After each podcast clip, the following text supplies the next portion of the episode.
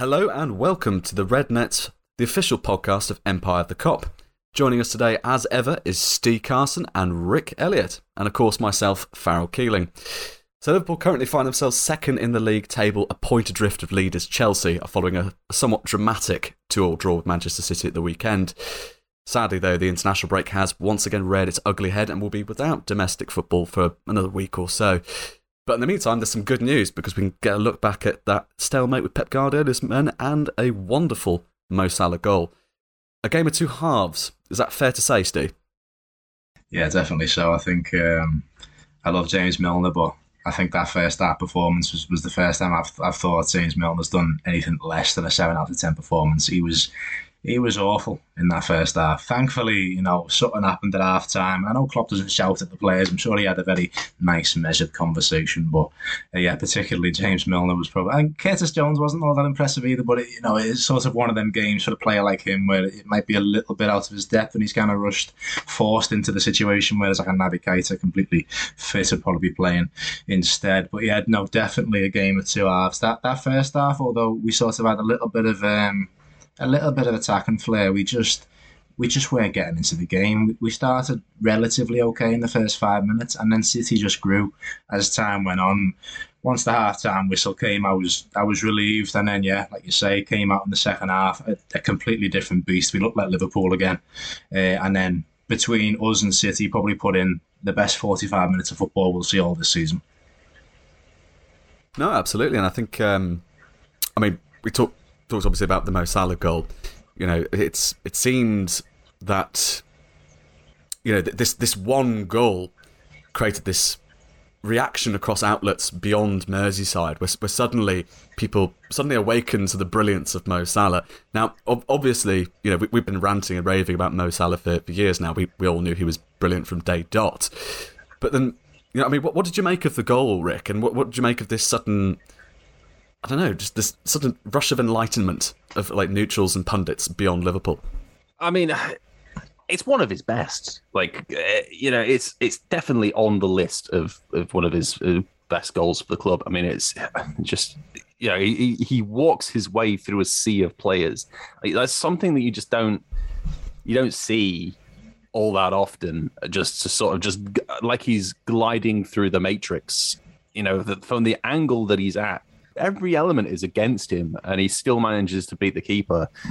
You know, it's it, it's a shame that we kind of wasted the the magician nickname on Coutinho because you know when when Salah is is pulling these kind of goals out of out of a hat literally every week, every match. That's probably a more fitting person to to be attributing that kind of nickname to. But you know that that goal deserved to be the winner in any other game. You know, the opposition heads drop. Uh, the Anfield crowd normally kind of carries us home, but like unfortunately, it just it just didn't. But yeah, I mean, like like the the, the media finally sort of picking up on the, just how good he is. Um, and I know that's that's kind of been fed through a lot of ex Liverpool players on Sky and, and whatnot that have you know really banging the drum but you know, like I think the world is finally cottoning on to the fact that you know he's in, within he's in the top three. It could easily be the top player at, at this current moment in time. You know, you just got to soak it in. I mean, it's a bit bizarre, isn't it? I mean, I've, I've got a few Chelsea fans who are friends of mine, and you know, I still get the old Hazard dig. You know, oh, you know, Hazard's better than Salah and all this, all this rubbish. And you know, there's still this element of like underappreciation, you know, around him. You know, even though like you know we've had comparisons, loads of pundits have come out and said, you know, the goal was Messi-esque, you know, and there's been there was this bizarre talk this other day about how you know the Kop doesn't idolize Salah, you know, almost as if you know they've sort of tried to cover their tracks over the fact that they've not appreciated him for this long. So we'll just blame Liverpool fans and say, no, no, no, but you didn't appreciate him. We always knew he was brilliant. I mean, Steve, what do you make of this? This sort of this attitude? It's, I mean, it's a bit bizarre, isn't it? Yeah, I, it, it, it does definitely stink of like you know the media generally speaking, um, certainly the neutral media, uh, ask any Liverpool fan, Salah has been idolised for many years now. No one underappreciates Mohamed Salah at Liverpool. Um, maybe there's a pocket of fans that you know ha- have in the past, but we're talking about the minority. But you get that in any fan base. It's it's no the media underrating Salah is, is their own fault. It's, it's got nothing to do with Liverpool fans. Um, you know we've been we've been calling them the Egyptian king for years. There's been jokes that we're going to build pyramids in the city centre next to the Liver Building. You know we love Salah, we all do. Um, and yeah, no, this, any suggestion otherwise is daft. Um, Salah is up there with Messi and Ronaldo right now. Right now, he's probably the best football player in the world. That might only last for so long before another player has a good run of form. But right now, based on current form, he's the best football player in the world. Um, and I was speaking to a Manchester United fan the other day who I will uh, leave unnamed. Um, but I was speaking to him, and he said um, after the game uh, Liverpool versus Man City that he would swap Messi for uh, not Messi. He would swap Ronaldo for Salah. Uh, give him the chance right now if he could. And they said, "Well, we're not going to give you that chance to be honest with you because we wouldn't we wouldn't take that chance at all." Um, the man scores uh, three tap-ins and wins Player of the Month, while Salah puts in performances esque of the best ever season Messi's uh, achieved. And yeah, you know, no, there's there's no comparison. Salah is idolised by Liverpool fans. It's, it's that, yeah. That just shows you how much of like a PR campaign it all is with a with the whole player of the month. Like nine times out of ten, it's it's just whoever from the biggest club is up in the running. I mean, there there are some times where you know you just have to appreciate a, a player from the likes of say no disrespect to them, but Watford or you know Norwich or whoever, that when when they have a, a really good streak, you know, the, the most of the time it kind of gets forgotten about because Kevin De Bruyne or or you know Ronaldo have just sort of like you said scored a few tap ins, and it's it's wrong. But I mean, at the end of the day, people are more likely to tune in. The, the, reality is, more people are likely to tune into the Man Cities, the Liverpools, the Man Uniteds than they are against the bottom teams. And so, when it comes to a public decided vote, well, you go by what you've seen, and the, the ones you've seen are usually not like you know the, the the ones that probably weren't the best of the month. No, I I completely agree. I think it's it's almost a bizarre. I mean, you might have been better off having someone like Michail Antonio ahead of Cristiano Ronaldo getting Player of the Month, if not no, the obvious choice in our eyes being a Salah. But of course, one man who isn't as underappreciated on a national scale um, is, of course, Jurgen Klopp, who has now come up to six years at Liverpool. I think it's fair to say he's taken us all from doubters to believers. Would you say, Steve? Yeah, absolutely. Yeah. I mean, I remember the news first coming through that yeah, Klopp became the new Liverpool manager, and you know we we've always been a big club. We will always be a big club, but the the, the state that the club was in uh, and had been in for a while, we had no right to get a manager of his caliber at that time. And Jurgen Klopp, over the last six years, has managed to actually improve as a manager, which which is hard to believe because he took Borussia Dortmund to a Champions League final. He managed to overtake Bayern in the in the Bundesliga. Um, and he's came to Liverpool and he's gone one better. He's won the Champions League with Liverpool, our tournament. You know, in the Premier League, that is our tournament. That is the one that we win. Um, and he's got the Premier League title after 30 years of, of, of, attempts and really good players. You know, we had over a decade of Steven Gerrard and we weren't able to get the Premier League title. It evaded us for that long. And Jurgen Klopp's came in and he's built this, just this team of warriors, to be honest with you. Just an absolute perfect 11 and beyond. Uh, it's not just the 11 on the pitch, it's also the bench as well that he's, that he's sort of sculpted. And it's just, it's unbelievable. I mean, we are living in, in an era that will be talked about for the rest of our lives and probably for the vast majority of our kids' lives as well. No, I think, I mean, you've got to look at that starting 11 from when he first took over the club. I mean, I'm just it, it, beggars belief once you once you compare it to what we have now. You've got Simon Mignolet in goal, Nathaniel Clyne, Martin Skrtel, Mamadou Sakho, Alberto Moreno in defence, Lucas, Emre Can, James Milner, and then sort of up top, Philippe Coutinho, Adam Lallana, Divock Origi. I will spare you the subs bench, Rick, but I mean the the, the jump from from that is astronomical. So I think we can all agree the, the the Liverpool fan base over the last couple of months during the last transfer window were like, look, this needs freshening up a little bit. You know, we need some a little bit of more in midfield. We need a little bit more in the forwards. But I mean, most teams would snap your hand off for what we have, and the fact that we're still like you know in in the top three, um, like we're, we're you know we're still sort of in that fight for the title in a squad that most fans a couple of a couple of months ago were saying, "Oh, it's you know, it's it needs a bit more life in it." I mean, that just says everything you need to know about the squad that he's assembled. It's just that good. It's go it goes all the way down to its bones. It's just you know, it's a thoroughbred squad um, that's capable of pushing and pushing beyond its. I you, you can see when the likes of Coutinho. Now, that, like when he when he left, it suddenly became a case of he'd been achieving beyond the sum of his you know own skill within that squad. It was the harmony of everything. It was the you know the belief and determination and courage. And then as soon as you bring an element of that out of that scenario and put it in a new squad, a new player in a new squad that is used to winning everything and just like you know the the determination isn't necessarily there it soon becomes obvious that you know the Klopp is working miracles with these players. There's countless examples of of players that have just sort of gone and left like well i mean we've tried to retain as many as possible but like you know for the most part these players go off and they don't achieve anywhere near the level of success that they have with us. Well, I suppose the famous example would be, I mean, from from his days at Borussia Dortmund, would be Mario Götze.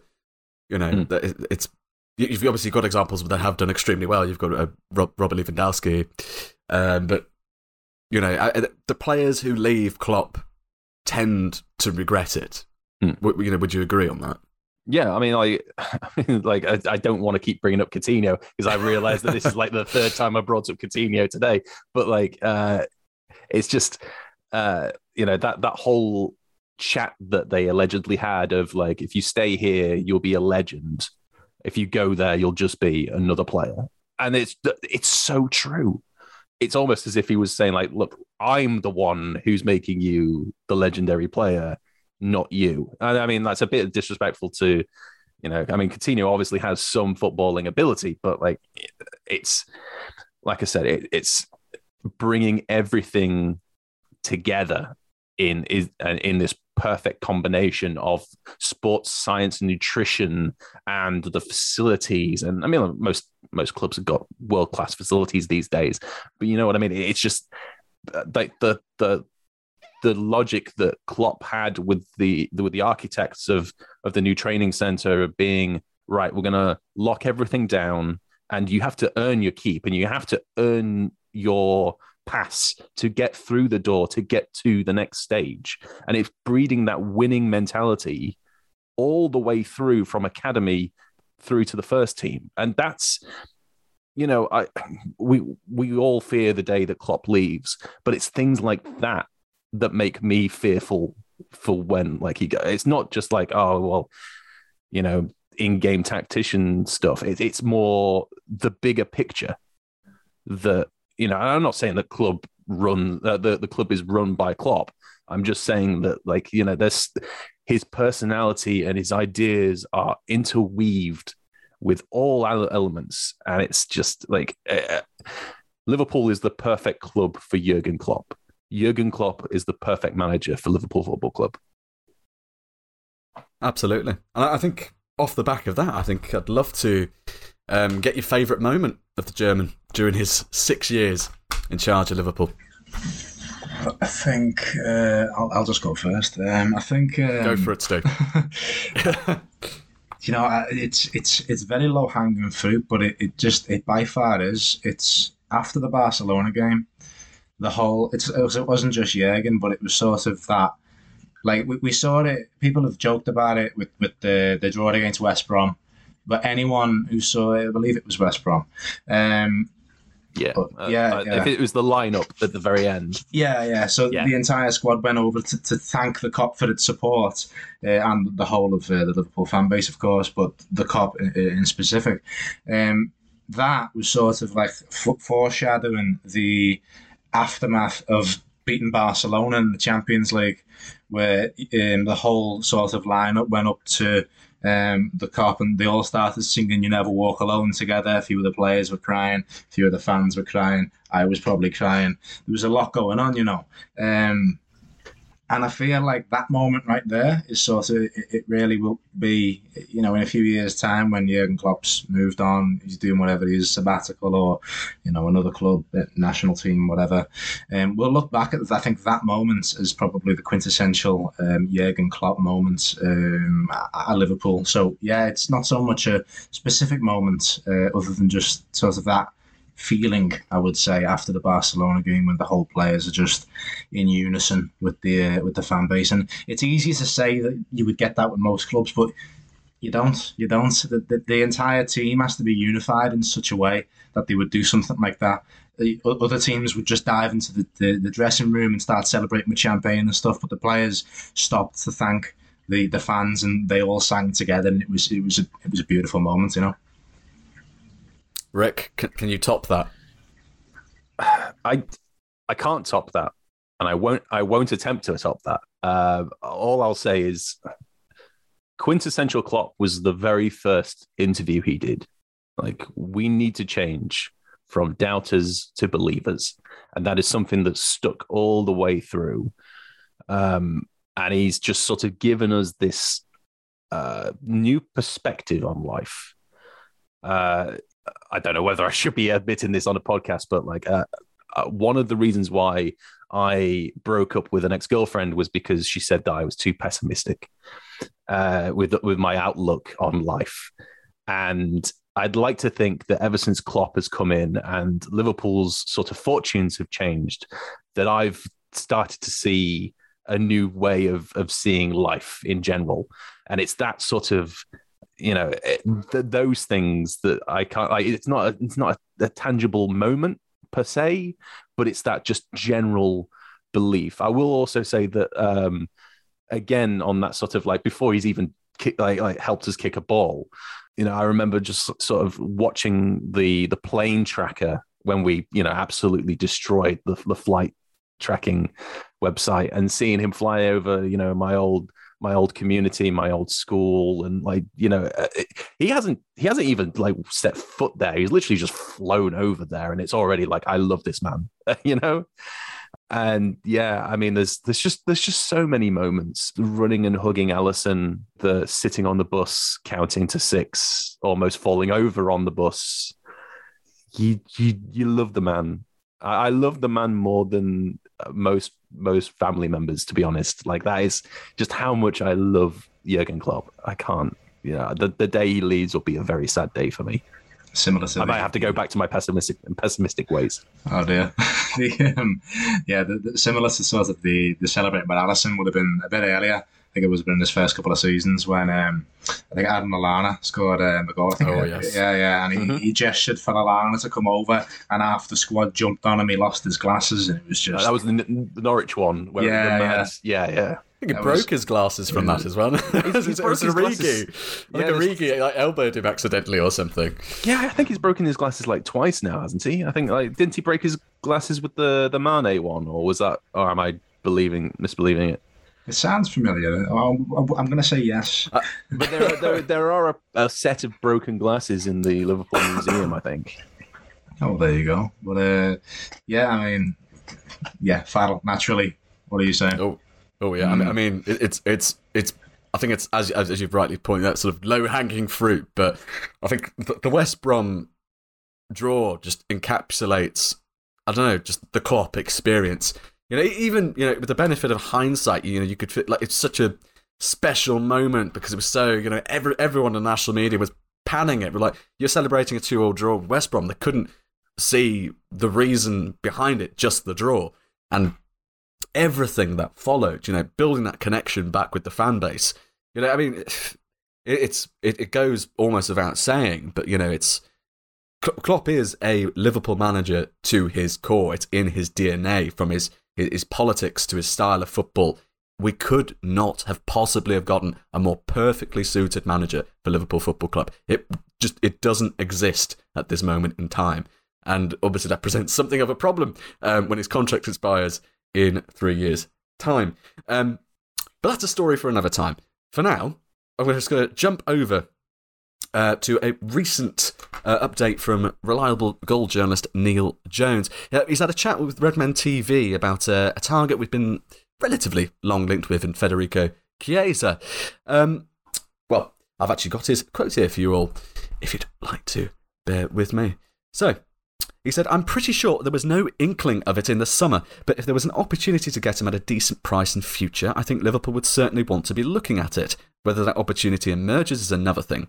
In Chiesa's case, especially, the one thing you would say is that he fits the bill as a Liverpool player in everything but availability, and that's a pretty significant bit. Now, obviously, he's got a loan deal with Juventus that expires uh, next summer, but the expectation is he's he's going to sign a permanent deal with Juventus. That's the way it's going. I mean, well, what do you make of the, make of this, D? I mean, could you see this potentially evolving into Liverpool interest down the line, or is it sort of you know we just need to move on at this point? I think it'd be a difficult one to try and prize Chiesa from Juventus. Like you say, the expectation and I believe obligation is that he will actually sign for Juventus at the end of this loan deal. Um, certainly, Italian media talk about Chiesa as if he is already a Juventus player. Um, obviously, he is, but you know, loan deal and stuff like that. Um, yeah, it's going to be very hard to, to get that sort of like gem from the Italian crown. Like, the, the only way I, I see it going would be obviously Juventus aren't enjoying a particularly fruitful patch at the minute. They're struggling a little bit in Serie A. They weren't exactly great in Serie A last season. If they sort of continue on the downward trajectory, they could be in a position where, not financially, but just sort of from a tactic side of points, where Chiesa could be maybe moved on because, but I mean, that's that's really big speculation. We're talking about a massive football club here that is always going to be at the top. Um, very difficult to sign a player like Chiesa, especially with how he's regarded in Italy, as I say, and yeah, he, he's on his way up, um, and it really just depends on what's going on with Juventus. But the money that it would take to sign Chiesa as well, it's it doesn't seem like a Liverpool signing unless there's some sort of I don't know when he joins when he joins Juventus. Um, depends on the deal he signs. We, we could be waiting some time. It, it just doesn't seem like up to me. And based on the quote there from Neil Jones, to me it seems like what he's saying is more like we've discussed in previous podcasts, where it's like you know Liverpool should be interested in a player like that. Should they become available? It's a lot of shoulds and what ifs and stuff like that. But it's like yeah, if Chiesa became on the market, Liverpool would be stupid to not be interested. I think it's just a bit a bit like that, but he's obviously phrased it a bit nicer. I mean, speaking of what ifs, and I'm, I'm going to dip into a few of those if you'll forgive me. Um, obviously, financially speaking, a lot of leagues around Europe suffered immensely as a result of the COVID 19 pandemic. Uh, the Premier League sort of got away with it due to the TV deal um, at hand, but um, according to sort of recent reports, I think Juventus specifically lost um, 210 million euros uh, due to COVID, which sort of, I, I suppose, raises the suggestion of you know could could they be tempted to sell an asset like Chiesa to sort of you know make a dent in that sort of uh, that debt. Um, I mean, Rick, you know, if if it sort of came about and they were like, you know, look, we've got to make a profit here, 50, 60 million. You know, is that is that the sort of signing we should be going for? Are the conditions at Liverpool potentially even favourable to accommodate that?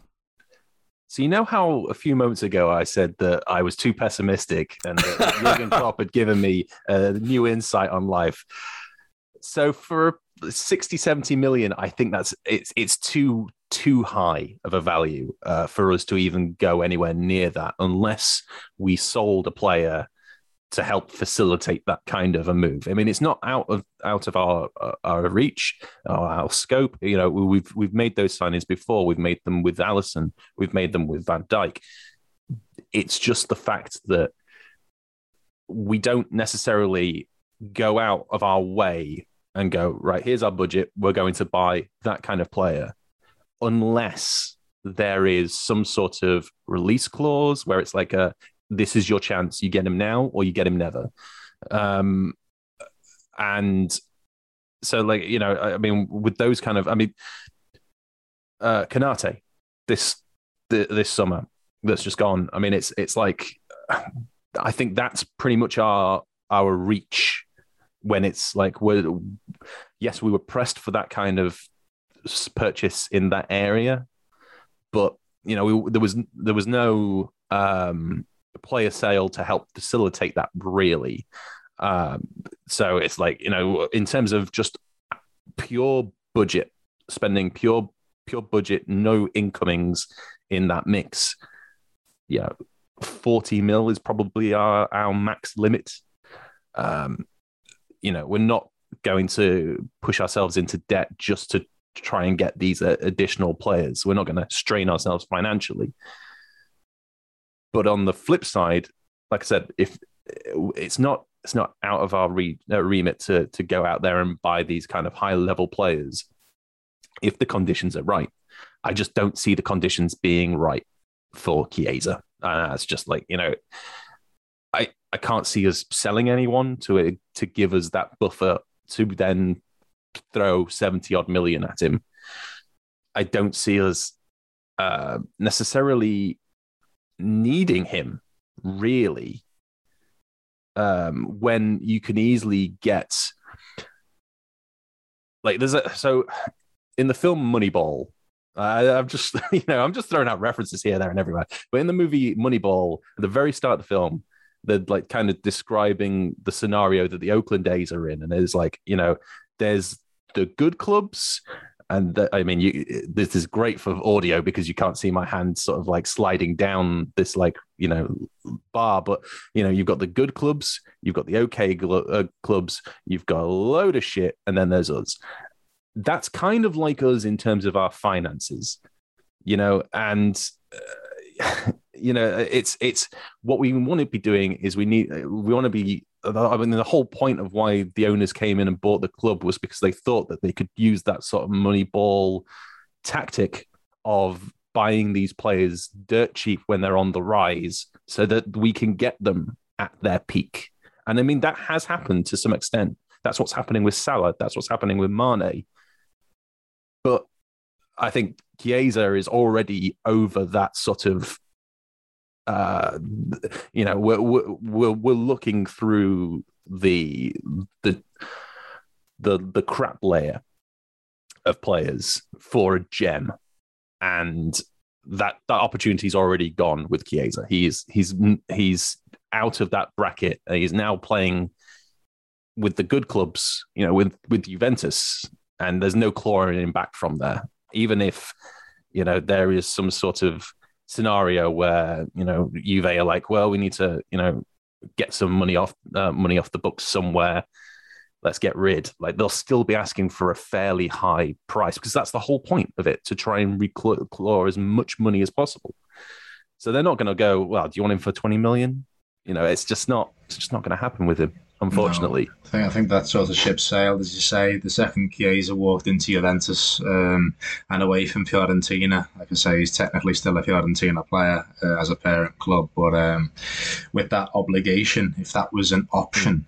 You know, if there was an option to purchase Chiesa and then Juventus thought, actually, you know what, you know, which would be daft of them, but if they did and they decided to fluff about with it, we obviously we could dive in on Fiorentina and maybe snatch him up on a bit of a cheap deal. But I think the only way that you could get um, Chiesa from Juventus in the next couple of years would be if someone decided to lump 90 mil on Salah and Salah like kicked up a big fuss and was like, right, I want to go, I want to go join, let's say Real Madrid, and they lump 90 mil, and then we go, we need to replace him quickly, and then oh, we'll get Chiesa. You know, it might be like the natural option, but that's sort of unrealistic, sort of FIFA 22 situation, like you know. Yeah, I, and even then, I can't see us going for Chiesa, I think we would then go into a situation where it's like, okay, how much money did we get for Mo or Mane or whoever?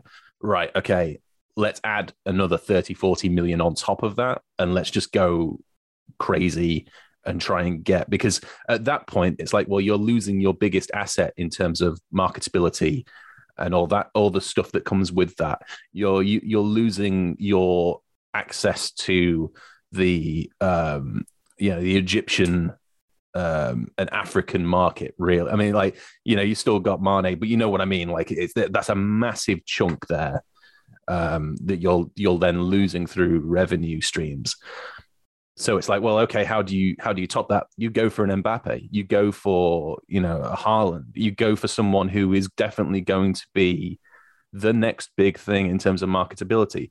You know, it, and it doesn't even need to be um, necessarily one of the best players on the planet right now. I mean, it would never happen because of who he plays for. But Marcus Rashford has that PR push behind him. Excellent PR campaign, like with like, and he's got great social team who, like, you know, it is a social team that's posting on his Twitter account because they accidentally let it slip a few days ago. But you know what I mean? Like, it's that it's that sort of like someone who is going to feature in Google adverts, uh, you know, on TV, and is that you know you, are not going to get that from an Oxlade Chamberlain, for example, or a Diogo Jota or someone like that. It's it, it's it's that finding someone that's going to sort of replace the hole that you've got, and Chiesa doesn't do that. I think, um, I mean, that was a fantastic earlier Moneyball uh, reference and analogy, and speaking of things that are looking to uh, get above the bottom layer of crap. Um, moving on to Newcastle.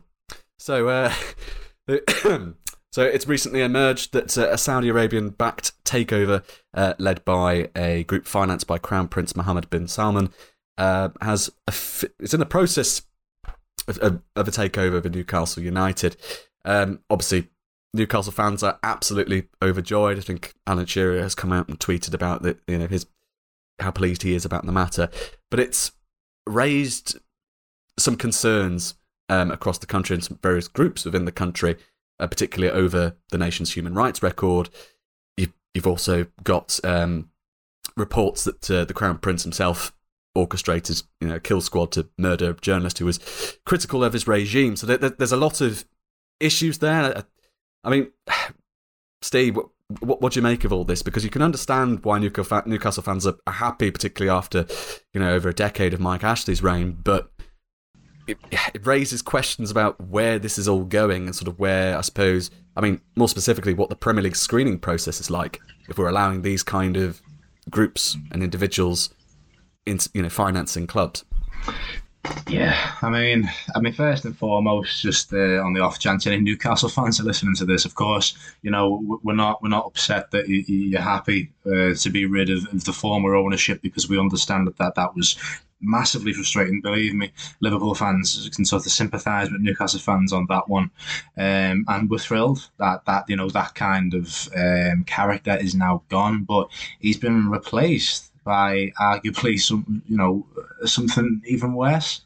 Um, and you know, obviously there's there's the human rights problems and there's the you know the allegations of the the journalist situation and, and stuff like that. But I mean, I, will sort of you know I'll attack it more purely in um, football in terms. Uh, we saw the Premier League kind of sold sold quite some time ago, um, when you see the likes of you know, the ownership of Chelsea Football Club first and foremost, not particularly spotless, um, and then the ownership of Manchester City definitely not spotless, uh, and now it seems to have culminated in a situation where you know. Effectively, the Kingdom of Saudi Arabia owns um, one of the biggest uh, football clubs in the country, um, and basically they can do what they want with it. Um, but purely from a football standpoint, um, it's it's you know to sort of um, quote the meme, I'm rapidly falling out of love with football. Um, it's getting to the point now where you buy your way to success, like Newcastle's new ownership. And I understand why fans are excited. Um, but um, they're in a position now where money is now just going to get pumped into the team. They're going to start buying all these players, and from absolute obscurity, you know, Newcastle are now going to be catapulted to the top of the Premier League table into the Champions League. And, you know, I understand that the way that football is going, that, might now be the only way you can really break into it uh, the top level of the game. You know, I think the days as quick. It's moving very quickly as well because I think the days of the Leicester City um, Premier League title win, I think I think they're gone. Um, for the likes of Liverpool, you know, hopefully we can sort of stay keep our head keep our head above water in regard to that situation, um, and continue to fight Manchester City Mark II in Newcastle United. But um, yeah, it's interesting times going forward. And to be honest with you, it just I don't know, I don't know about yourselves, but when situations like this happen, it just moves me away from my sort of love of the Premier League, the Premier League football, um, and that sort of Liverpool Football Club is attached to that. So it's it's quite an emotional um, situation for all of us at the minute. I think I mean I personally definitely agree. I mean that there is the emotional aspect behind it because you're sort of seeing that traditional sort of grassroots element to the game just being utterly eroded to the point of near extinction. You know, it, it's it's it's obviously. I mean, this is well documented, but it's it's moving beyond. It's moved so far beyond you know working a working man's game to you know the playground of the rich and famous. But I mean, I mean, Rick, what do you make of all this? Because I mean, as as um, Steve rightly pointed out, you know, we're we're delighted from the point of view that you know Newcastle fans have been given a sense of renewed hope, but you know, at, at what cost? I mean, I think they would have gotten a sense of renewed hope if it had been any uh, new owner. They could have had Hicks and Gillett, and they would have been ecstatic because of who it was that they were getting rid of.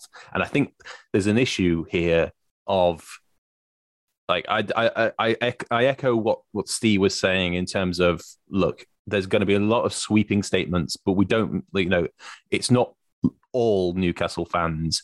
There are a few who you know were out partying and like you know get, uh, getting rowdy and look, you've gotten rid of one of the worst owners in the Premier League. I think you know in terms of uh, every metric. Um, when it comes to football, at least outside of football, probably not. But in terms of football, you got really one of the worst owners, and that's something to to celebrate to some extent. It's just there's the, there's a lot of hypocrisy in this. You know, there's a lot of Newcastle fans I've seen who are celebrating because they're now they're, they're, now one of the richest football clubs in the world just by default automatically. And yet, just a few months ago, a lot of those fans, because they were in a club that wasn't in that bracket, were calling, you know, uh, all the clubs that were in the Super League, you know, money grubbing, you know, all these sort of financial focused jabs. And I just like, you know, I, I know with the Super League, it was more of a you're cutting off finances to the bottom rung of the footballing ladder. You know the you know the non-leagues, your grassroots, you you know League One and Two even.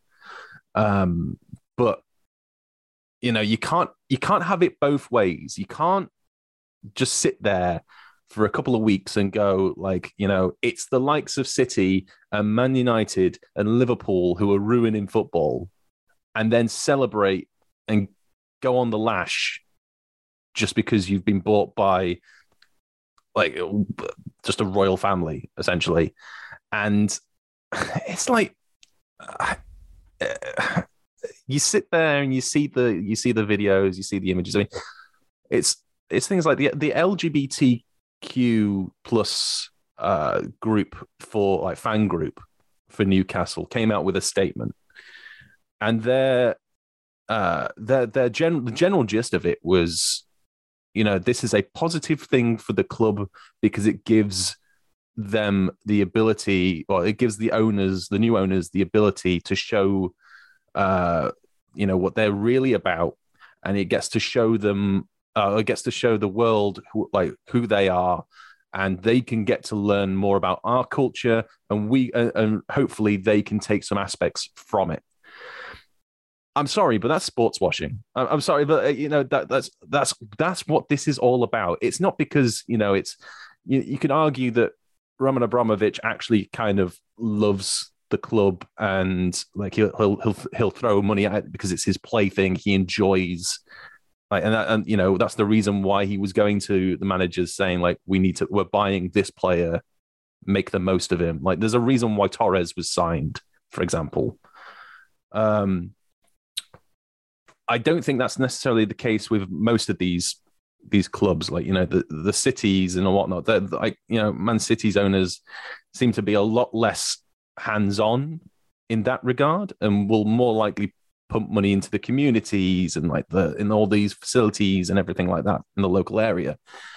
Um, uh, yeah, it just you know uh, you're just giving them an excuse to continue.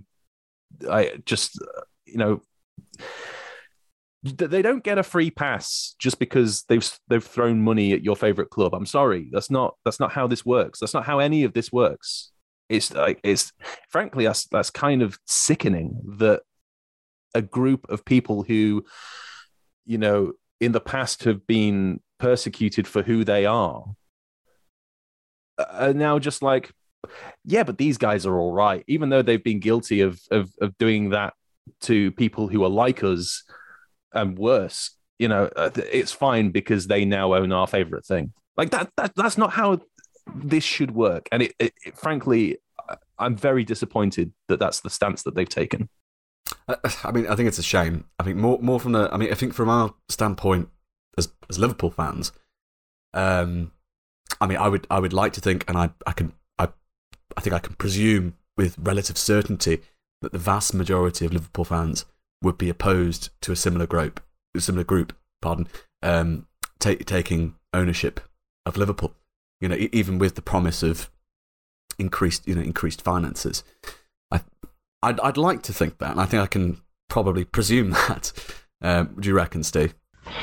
Yeah, hundred percent. I mean, um, it's not even it's not even my club, uh, Newcastle United. And yesterday, when I heard the news, I, I just it just it, I don't know it pained me slightly to think that like sort of you know you, you about all these allegations and stuff so obviously you, you can't say things for certainty but like uh, there are certain things that we do know for certainty.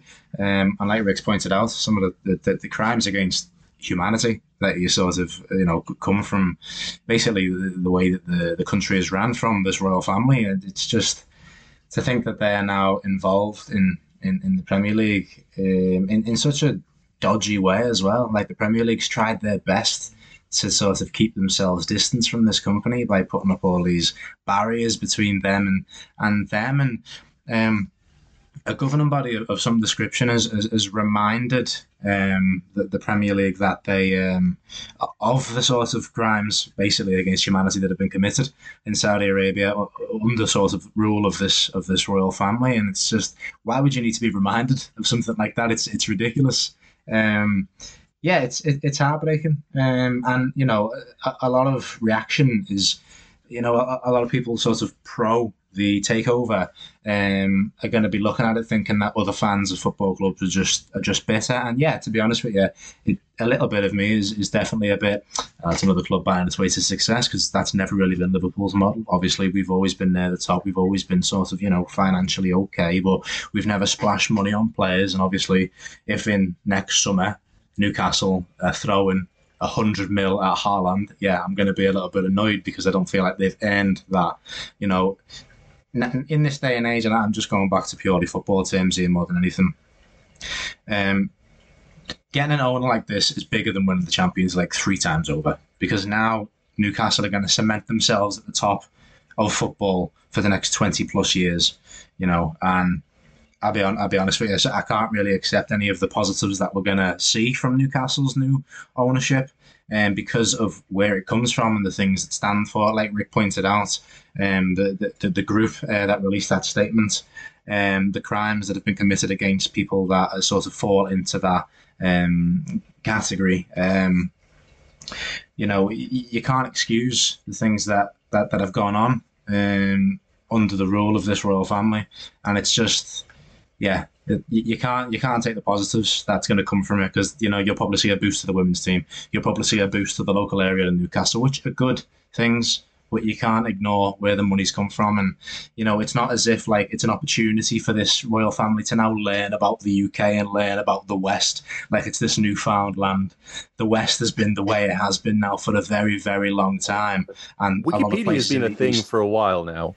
Well, Like, there we are, you know. Like Google's been a thing for a while now. It just it's just like what are things like in the West? You type it in. Oh, look at all these things. Oh, these these new possibilities that like you know, research has always been a thing.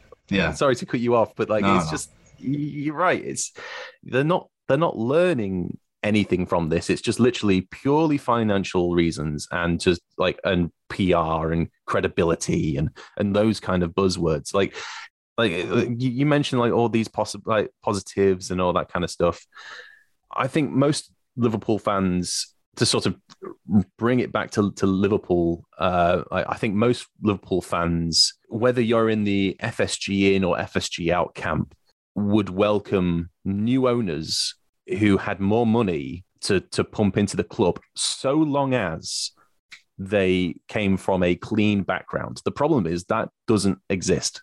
Like there's not that many billionaires, trillionaires that uh, you know have gotten their money through completely clean methods. You know, like some of the best, like some of the biggest companies in the world. Amazon, for example, if you, just need to look at Glassdoor and all the reviews on there to find out what they're truly like as an employer, like, and, and just to nickel and dime to get the cost down.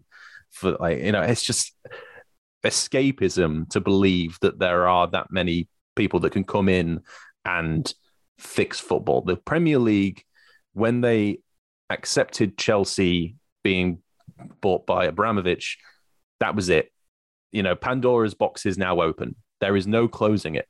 Like that's it. You, you've just opened the door to literally anyone who throws as much money as they can at. You know, like I wouldn't be surprised if Man United get bought out because let's face it. You know, the Glazers will take a lot of money if if someone with enough of it came along, and that's one of the biggest names on the planet you know, you go to the furthest reaches of the world, and there will be kids there that will know the name Manchester United. Like that's just how big that club is. You know, Liverpool is is up there, but probably let's face it, in the in the world, Man United's probably got the the the, the bigger name. So yeah, that's a prime opportunity for someone to come along and buy that club if they had the money that you know Newcastle's owners now do. It's all just it's sickening. It, it's just sickening. There's, no there's no fixing this problem now. It's that it's done. Football is done. Like I, I I've really gone down the pessimistic rabbit hole now. But football Your, is, your former girlfriend would be so disappointed in you oh, right she's now. so disappointed in me right now. She's been she's been disappointed in me for a while now. But but yeah, uh, like it's just there's there's no coming back from this. You know, unless you start up a new league oh wait we can't set up a new league because it ruins the footballing pyramid if there was a way of uh, transferring all of those lower tier grassroots uh, you know, all the way up to like whatever League One or whatever. Like that, if you were able to transfer those teams over to a brand new footballing pyramid, that is literally the only way you can save football at this point.